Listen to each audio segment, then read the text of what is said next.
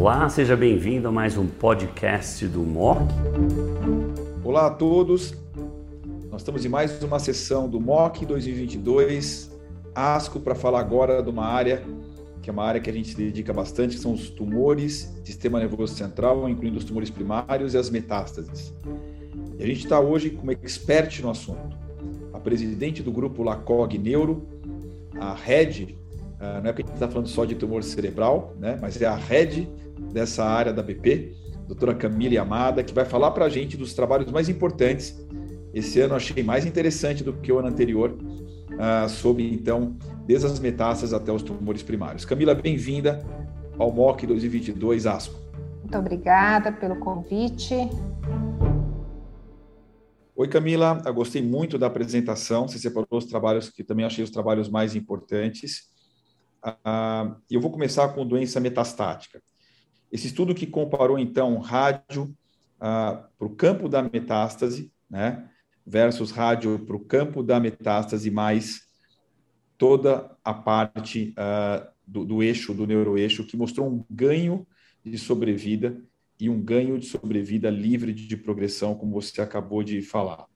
E achei que um ganho muito expressivo em termos de hazard ratio. A minha pergunta é se a gente já pode mudar o padrão para quando o paciente tiver doença, né, uh, não tratar só mais do foco da doença, mas também a parte toda do neuroeixo. E, e, e, além dessa pergunta é se isso pode atrapalhar eventualmente ah, com futuros tratamentos sistêmicos que possam eventualmente causar, pela característica da droga, algum grau de mielossupressão. Em relação a esse trabalho de carcinomatose meningia, realmente o incremento é absurdo. Uh, na minha opinião, a gente só não muda a prática clínica porque a gente não tem acesso à máquina. A gente não tem nenhuma máquina de próton disponível no Brasil, a gente tem pouquíssimas máquinas disponíveis no mundo, porque o custo dela é muito alto. Uh, a gente só consegue tratar satisfatoriamente esses pacientes irradiando crânio e neuroeixo se a gente diminuir muito o campo de, de radioterapia, que isso daí a gente só consegue com o próton. Então, em pacientes que estão com doença sistêmica, carcinomatose, geralmente são pacientes que estão bastante doentes, mesmo com IMRT, dificilmente a gente conseguiria fazer um tratamento com baixa toxicidade. E aí sim poderia uh, impactar em eventos futuros uh, nesse cenário. Excelente. Camila, você acha, e, e é uma dúvida que eu tenho, a gente nunca comparou de forma randomizada, com alto nível de evidência, se terapia com próton é realmente melhor ou menos tóxica do que terapia com fóton. Então, eu tenho um pouco de dúvida se a gente não poderia, uh, porque não me parece que, que, que próton é, é, é, melhor em termos de eficácia e toxicidade também não acho que seja nada de grandioso, essa é uma impressão que eu tenho. Minha dúvida é, será que a gente não poderia ah, discutindo com radioterapeutas, ah, pensar na radioterapia para o neuroeixo, que é uma coisa feita com bastante frequência, ah, mesmo não sendo próton, talvez só com fóton?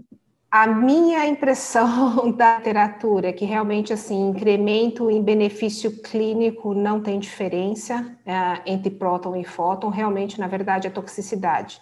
Neuroeixo quando a gente vê os dados de próton, é muita diferença de toxicidade, porque até diferente do cenário que a gente usa no medulo, numa adjuvância, o paciente com carcinomatose meningia por tumor sólido, geralmente já é um paciente que está mais comprometido clinicamente, e o incremento em qualquer toxicidade pode ter um impacto muito deletério nesse cenário. Ok, obrigado. E aí, passando então para os outros trabalhos, na minha opinião, da Brafenib e Trametinib tem uma atividade, como você falou, muito importante, e a pergunta é: esses dois uh, abstracts foram na população pediátrica, né, de low grade e high grade, que tinham BRAF V600 alterada. Minha pergunta é: paciente adulto que tiver uma dessas alterações, quer dizer, e acontece de ter, né, não é absolutamente uh, uma coisa raríssima, podemos pensar nessa combinação também para adultos? Sim, na verdade a gente tem um trabalho publicado pelo grupo do Patrick Wayne, que era um basket, né, que até já foi apresentado na ASCO alguns anos atrás, que foi publicado esse ano, inclusive esse trabalho já tinha demonstrado uh, o benefício dos pacientes no cenário recorrente. Eu acho que, que o detalhe desse, desse trabalho é a gente pensar realmente em algumas histologias específicas uh, que a gente tem que testar esses pacientes, então a, nossa discussão vai acesso a esses testes e tal, uh, mas mais do que isso, eles usaram pela primeira vez num cenário de primeira linha. Então, é, a gente sabe que essas mutações são importantes, elas são iniciais, mas que talvez ao longo da evolução do tumor, na desdiferenciação, talvez o impacto não seja tão grande quanto num cenário mais precoce. Então, eu acho que a gente tem que pesquisar, a gente tem que pensar nisso e a gente tem que ir atrás. É, e lembrar para as pessoas que talvez não lidem tanto com tumores cerebrais, que mais ou menos em 15 a 20% dos casos, dos tumores dos, dos glioblastomas, a gente tem alterações mutacionais actionables, né, que, que, podem remeter a alguma droga. Então, óbvio que a, a, questão do acesso é muito complexa, tem uma questão do custo para os testes somáticos, mas quem uh, tiver condição é alguma coisa que vale a pena. E você mostrou isso agora no, no estudo agora de longo prazo com larotrectinib, não é tão frequente a alteração uh, uh, do, do TRK, mas quando acontece a, resposta nesse estudo, uh, que foi uh, um dos abstracts, o 2010, mostrou uma resposta de 30% com controle de doença uh, em mais de seis meses, de 75% praticamente. Portanto, acho que é uma coisa interessante.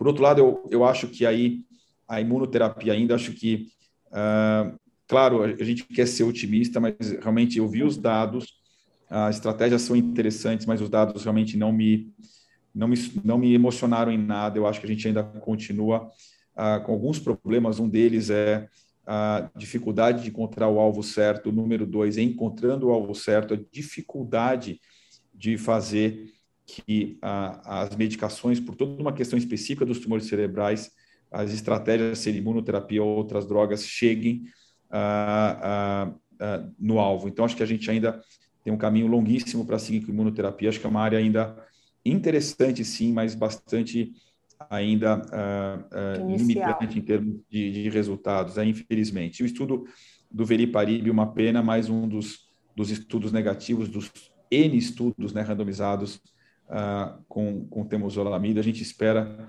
que, parece aqueles recordes de 50 anos que ninguém consegue bater, a gente espera que algum estudo bata uh, o protocolo do, do, do, Roger Stump. A gente tem aquele estudo do NOAA 9, publicado no Lancet, de pacientes com metilação de MGMT, quilomostina temodal versus temodal concomitante adjuvante pós-rádio uh, melhorou sobrevida global, mas é um estudo pequeno, mas um dos poucos sinais diferentes que batem uh, temodal uh, como droga única combinada à radioterapia. Excelente, Camila. Obrigado por uma, por uma ótima apresentação. Você, uma das líderes da área desse país, e a, e a presidente do LACOG Neuro, e, e, que venham melhores e mais trabalhos que mudem a vida dos pacientes positivamente para o ano que vem. Muito obrigado. Obrigada. Até a próxima.